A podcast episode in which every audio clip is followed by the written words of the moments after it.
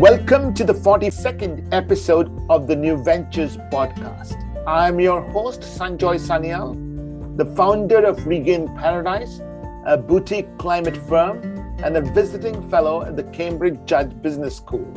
I host the New Ventures podcast to help people starting climate initiatives learn from others who are already progressed in their paths. Today, we're going to talk about green hydrogen. The Economist has called UK's hydrogen policy ambitious and a good starting point.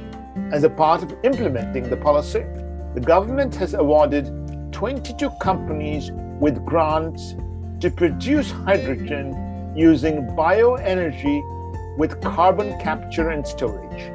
To understand how these grants can spur innovation in the hydrogen market, we have with us Ravinder Chand, the CEO of Phoebus Power, and his company is one of those which has won this award. Ravinder, welcome to the podcast. Thank you, Sanjoy. Ravinder, you know, your project, as I said, is in the broad area of producing hydrogen with bioenergy and carbon capture and storage. I think we should start by just explaining this word a little bit.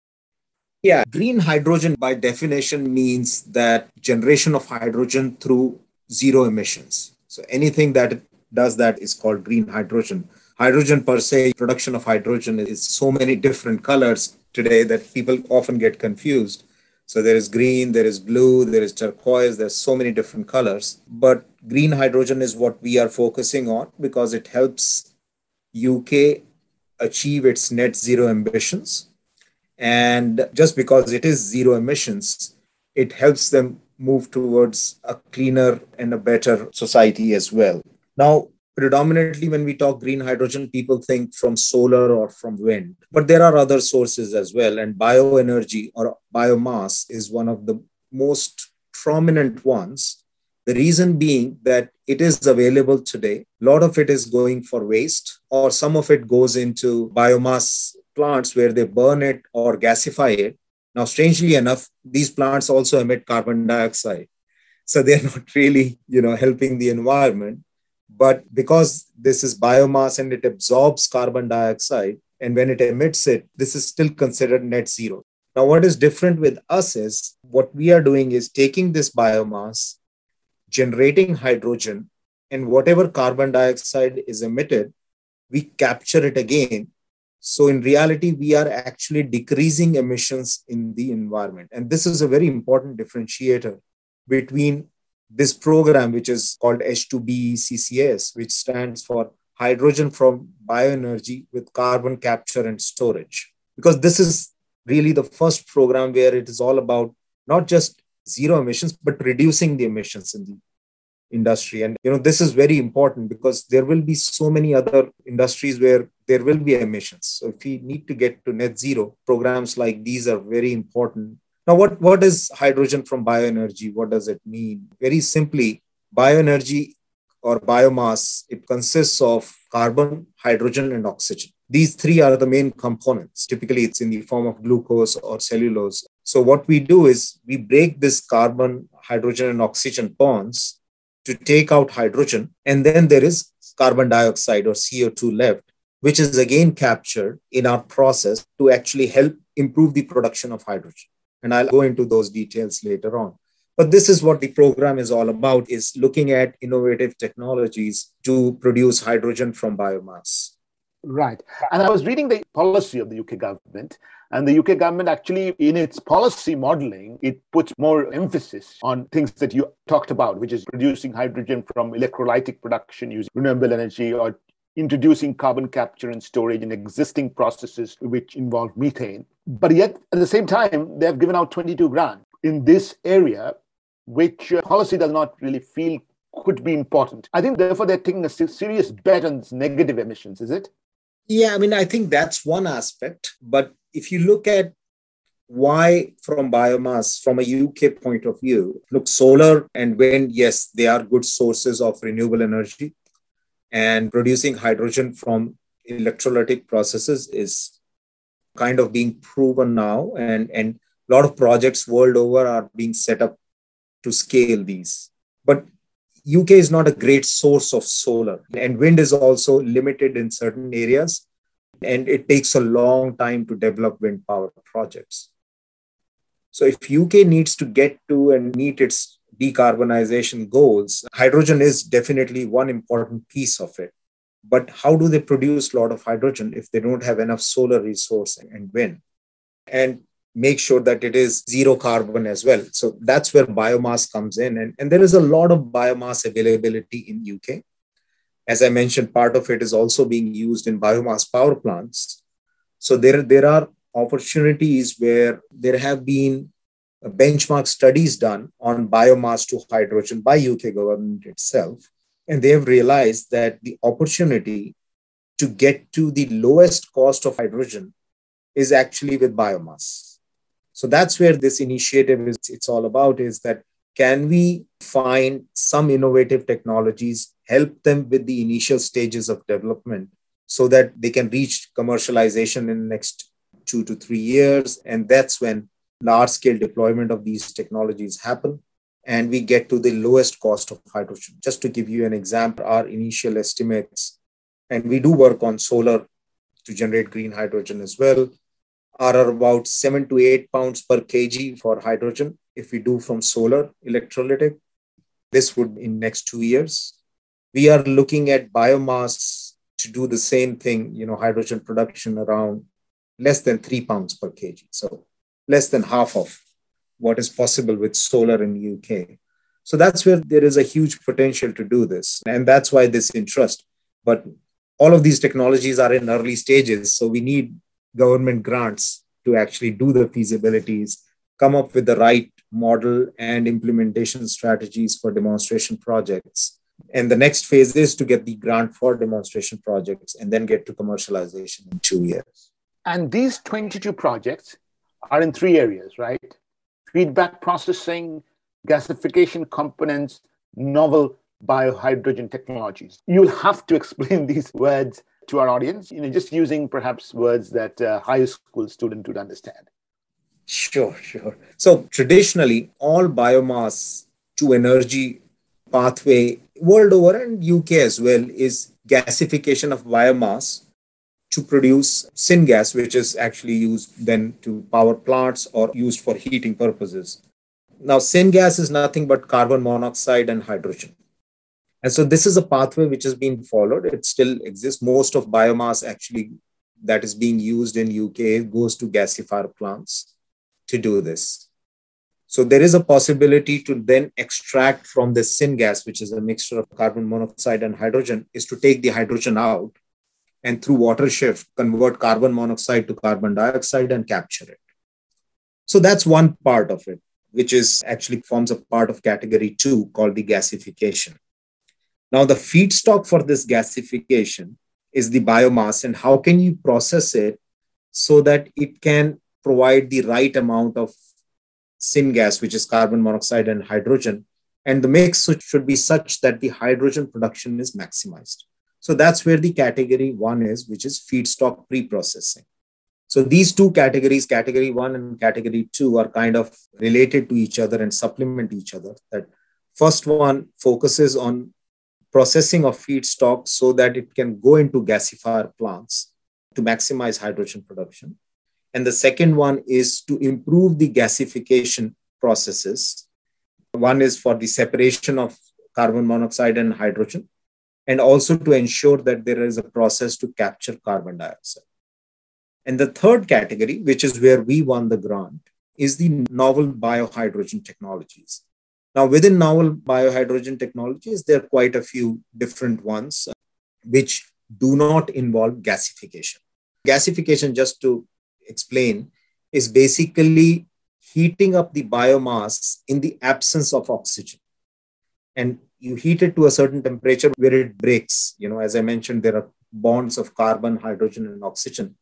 So you heat it at very high temperature to break these bonds, and that's gasification. So, our category three, which focuses on novel biohydrogen technologies, within this, we are focusing on a very unique process, actually never been done on a commercial scale, which is taking this biomass and putting it through dark fermentation. Basically, by definition, is fermentation process in the absence of light and doing this anaerobic process to generate part of hydrogen. We think about 15 to 20% hydrogen, and then rest is in the form of a slurry. This slurry then we take into a next process called photofermentation, which by definition, you know, photo is in the presence of light, and we do the fermentation process in the presence of light.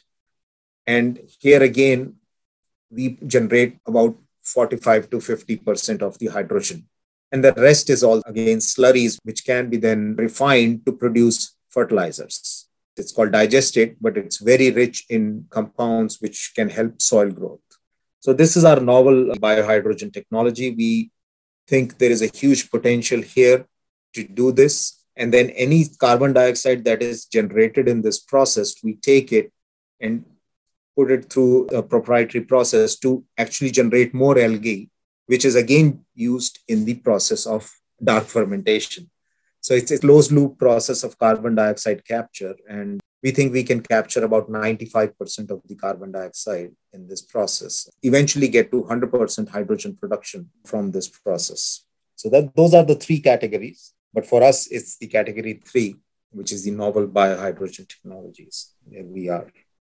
Uh, well, you've done a fantastic job. Obviously, there are other novel biohydrogen technologies on which grants have been given, but the one that you are talking about is obviously very interesting.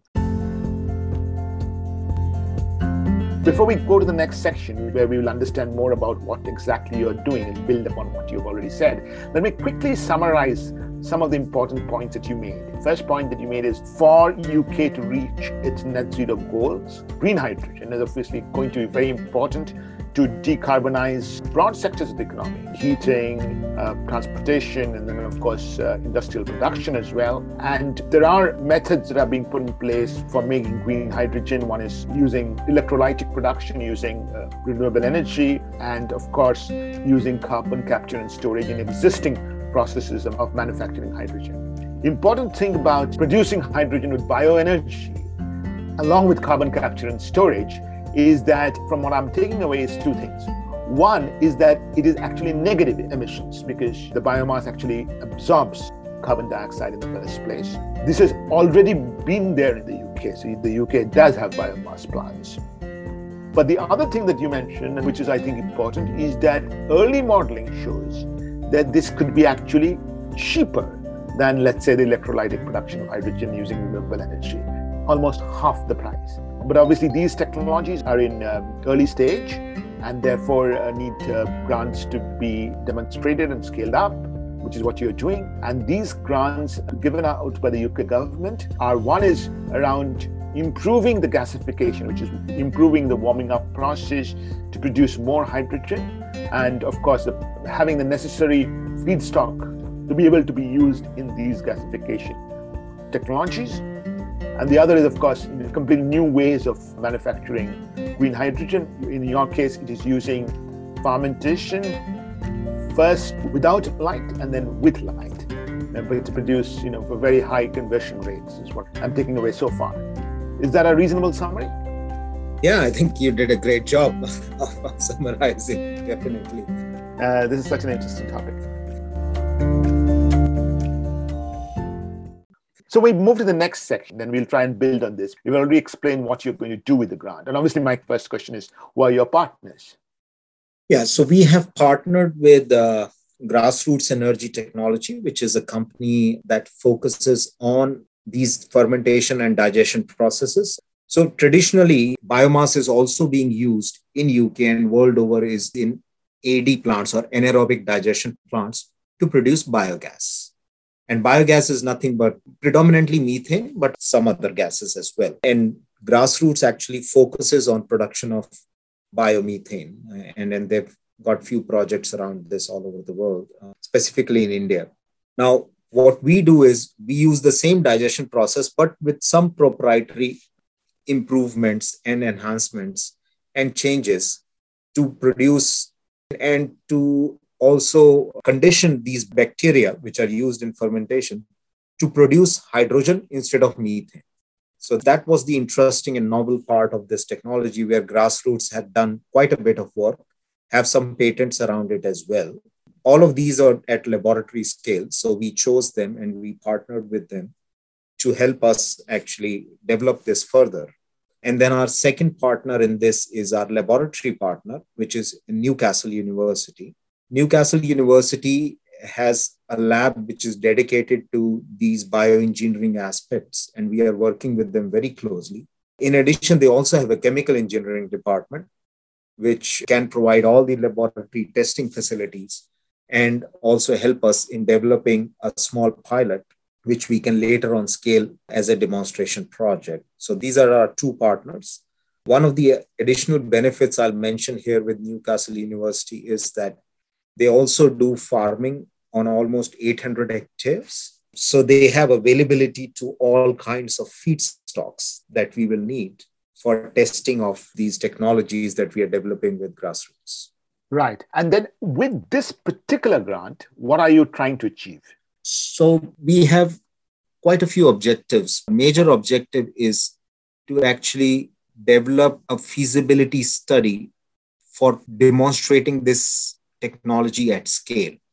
Currently, as I said, there is no commercial project. It has been attempted on laboratory levels. There are enough studies to show that, yes, it is possible to do this, to produce hydrogen through this biphasic process from different biomass feedstocks. Currently, the yields are around 1% uh, at laboratory level. Theoretical yield is about 16%. So, our goal is to get to two and a half, three percent by the end of this.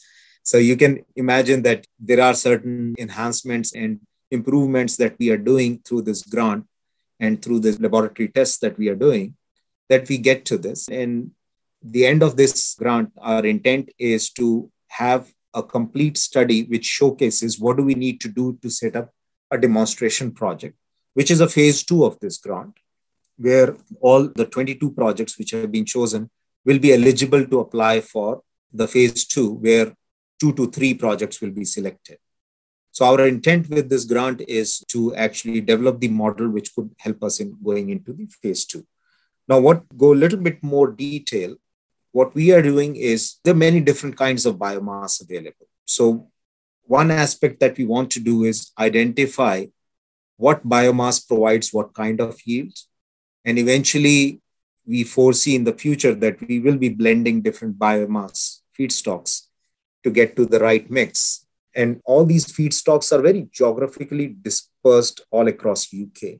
And our model is not to set up one project. Our model is, and the advantage of our model also is that it can be distributed. So rather than setting one big project in one place, we can be distributed all across UK, very near the sources of consumption, and set up these projects. So we are already thinking of commercialization of these projects when we are doing these feasibility studies. We've chosen four feedstocks. One is the straw, which is coming from wheat or barley or oat. So it's an agri waste. The second is energy crops, which this is also a major initiative of UK government, where they are growing miscanthus or SRC willow. And these energy crops are again going into these biomass plants that I talked about. Third is the food waste, which also we generate quite a bit in UK, and to look at the food waste. And the fourth is grass, you know, herbal leys. And UK has a lot of grassland, which is actually currently a huge potential to produce energy as well. So these four feedstocks we are testing. And then what we are doing is we are developing a design for the bioreactors, both the dark fermentation and the photofermentation bioreactors that can be developed on scale for the phase two demonstration project. So we are developing these designs currently and testing them on a very small laboratory scale. And based on our data and based on our experiments, we'll be able to design what kind of reactors we need for the demonstration project. So these are the, the major initiatives of this, what we intend to do with this grant. This is, again, very, very interesting. I'll pick up on several things uh, which you already said. But uh, one of the things that I immediately thinking about is that this movement from 1% to 2% and then the demonstration project that you would be doing, will the demonstration project at commercial level or it will not be? Just to give you a size, so right now at the laboratory level, we are testing feedstocks in grams and kilograms. And what we are thinking of going in the demonstration project is somewhere between 10 tons to 20 tons per day of feedstock product, which will go as input into this biomass. So there is a scale that is going to happen on the demonstration project side. But the experiments on the laboratory level are very important for us to figure out the right parameters, right design criteria, and the right feedstocks that we need to go for this demonstration. Right. From the 20 ton use of biomass, in the demonstration project, the amount of hydrogen that will be produced, will it need to be stored or distributed, or how will it be used? Yes. So for us, it's very important to choose a site where we can actually utilize this hydrogen. So that's where we have chosen one of the farms, which is managed and owned by Newcastle University. They already have quite a bit of infrastructure there. So they will need the heat, they'll need the energy, electricity as well. So we are still working on the design of how and what can be consumed on site. But the intent is to set up something like a CHP, you know, a combined heat and power unit to run the farm. So provide the heat and electricity to the farm. And if there is any excess electricity, we can always put it back into the grid. And the second is if there is excess hydrogen, we might just store and ship it to Newcastle City, which is very near this. I think it's about 15 to 20 miles. And in all the major cities in UK are actually planning hydrogen for mobility, so hydrogen buses. And so this is where this can be utilized as well. So 20 tons, we are thinking we can produce, I would say, about 600 kgs of hydrogen per day. So it's not a huge production if you look at manufacturing units, and I'll talk more about what we plan to do in future. Requires about few tons, from few tons to few hundred tons per day of hydrogen to meet their requirements. This is a very small production unit compared to commercial scale.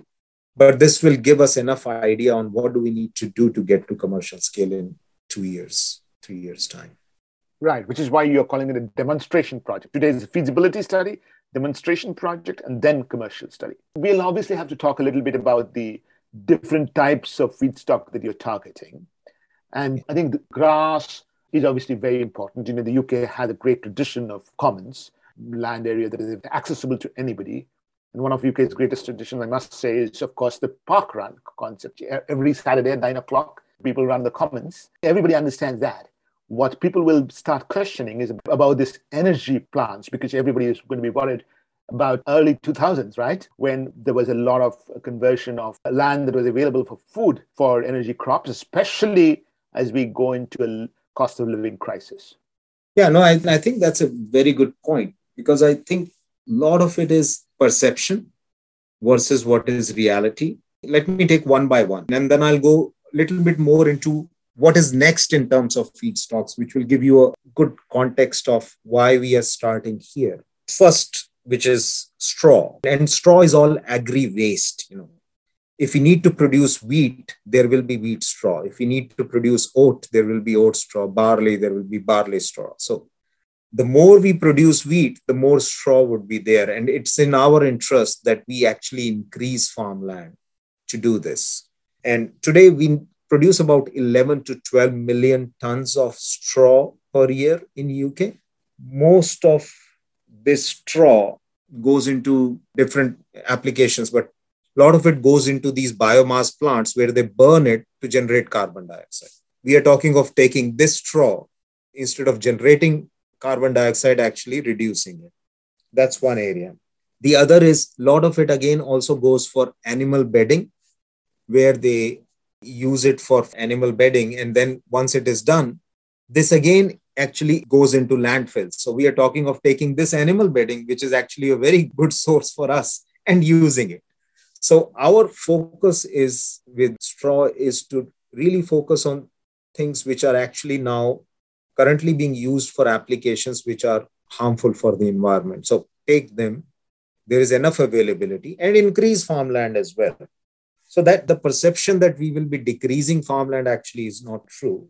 Now, the second one, which is energy crops. Now, this is where a lot of controversy has happened over the years. And reality is that energy crops, again, are today being used by the biomass plants. Actually, more than 70 80% of the energy crops today grown, which is miscanthus and willow, go into this biomass plants. Some go into the biofuels, biodiesel, and those.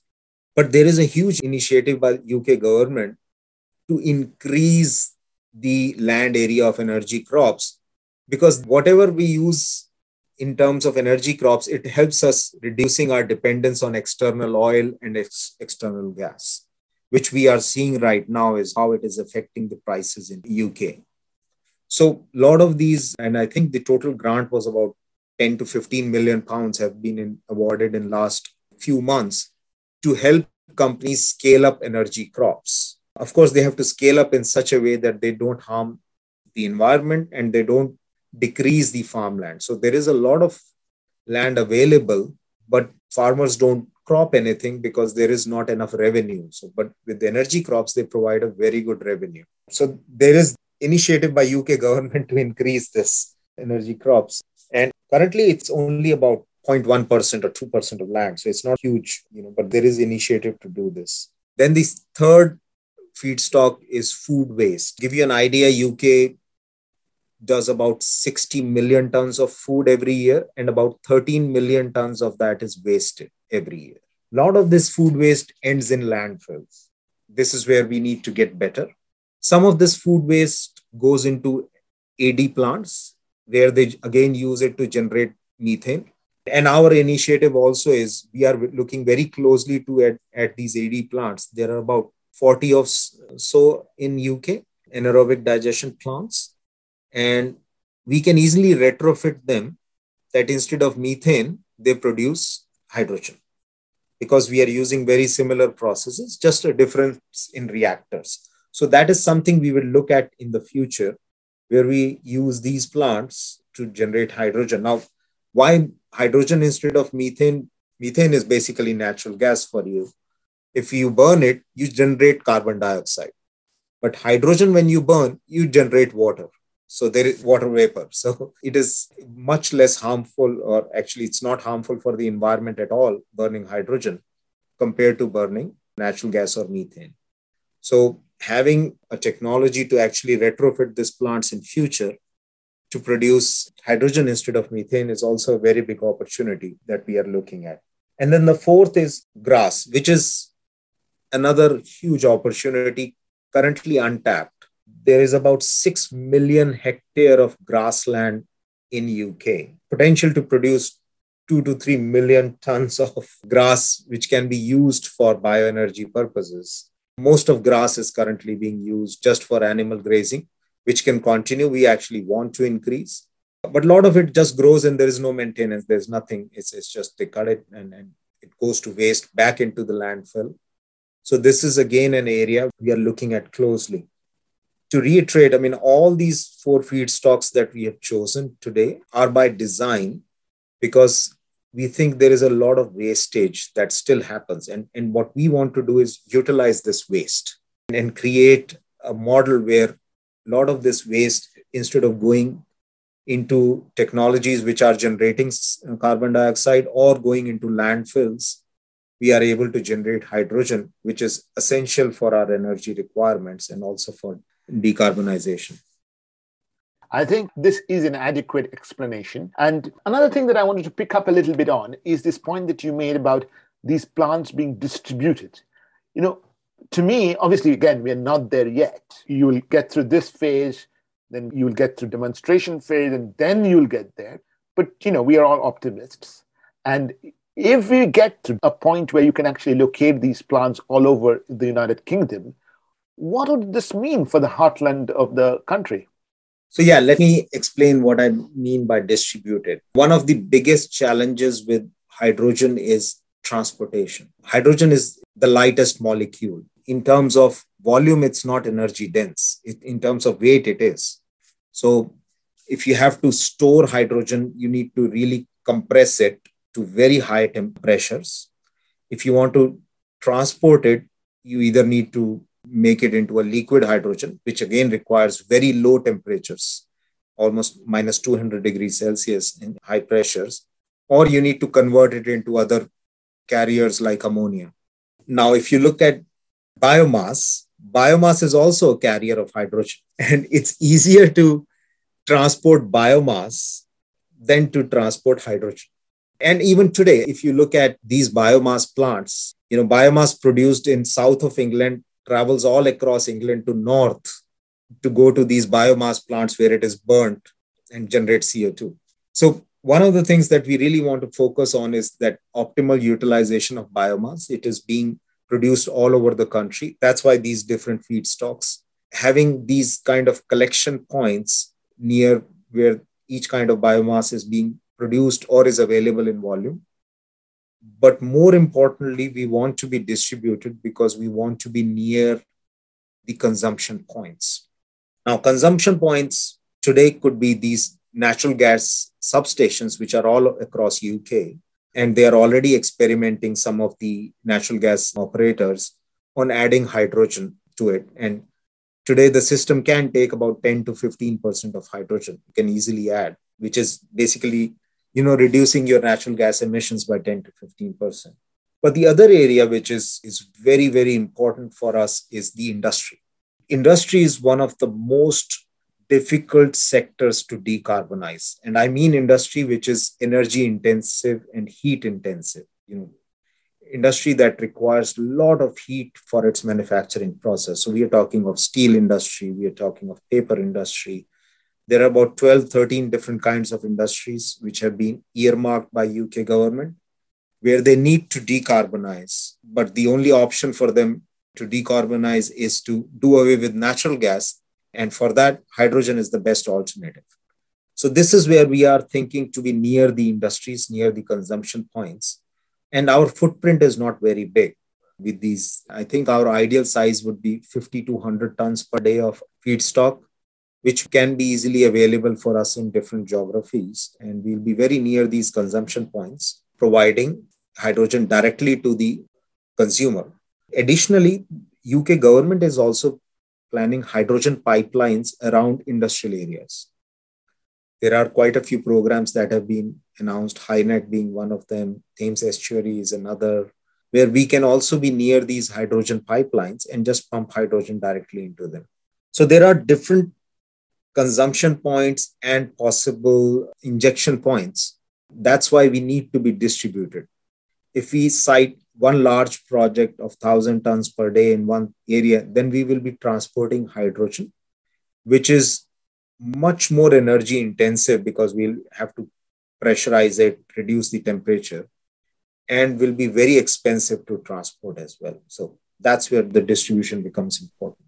I think we've understood some amount of detail what you're trying to do and how it will really help if you succeed. And of course the very best wishes. Before we go to the next section, I just want to ask you one question. It isn't easy to put in a grant application and win it when you have three partners and you have a university and then you have another organization which is doing its own thing. How long does this process of putting together an idea that will really work? You know, just give us an insight into that process. Yeah, grants are difficult. It requires a lot of work. And I think the will to do this and the belief that this is very important for us, for the country, and for the environment kind of pushed us to come together. And all three stakeholders, ourselves, uh, grassroots, and Newcastle, really believe that producing hydrogen from biomass is one of the major opportunities and also you know one of the opportunities which can lead us to the lowest cost of hydrogen in uk so I think that kind of aligned us, and we spent quite a bit of time developing our grant application. But the idea was there in our mind. We knew we wanted to do it last year. It took us a couple of months to put together the grant application, but you know the concept and the thought had been there for a couple of years to do this. So that's what brought us together. I think one point, if I may mention, and which is what's next for this technology, which is also an important point to put in context. And we will be working on grants for that as well. which is that once we understand that we can produce hydrogen economically from biomass, we need to look at where else the biomass is coming from, where else is there a biomass waste. And we have already done quite a bit of work. We are going to start that next year, which is with the paper industry. Now, just to give you an example, paper industry also produces a lot of paper sludge. It's sometimes called paper crumble, which is also nothing but cellulose biomass. Uh, it is interesting to know that most of them are actually paying money to either remove this from their site because it's a part of the water they need to for effluent purposes they need clean water they are setting up plants anaerobic digestion plants where the water is being cleaned but nothing has been recovered in terms of methane or biogas or anything. Some plants are recovering biomethane, but it's only in such small quantities, it only meets 2 3% of their energy needs. So we've done some initial analysis for paper sludge as well, and we think we can meet 15% of the energy needs of this industry from the waste that they produce. Now, if you imagine 15% of your energy needs coming from the waste which you are actually paying to remove, it's a huge benefit. And then on top of that, this feasibility study tells us which biomass we can help us enhance hydrogen. Our intention is, as we move forward, is to combine paper sludge and other biomass as well, and to move to a scale where we can meet 30 to 40% of the needs of the paper industry, which is a hugely energy intensive industry where it becomes sort of a closed loop system because it's their waste, which again goes into generating energy for them. And this is one industry. Same thing happens with food and beverage industry. Same thing happens with sugar industry. So there are a lot of industries which generate biomass waste.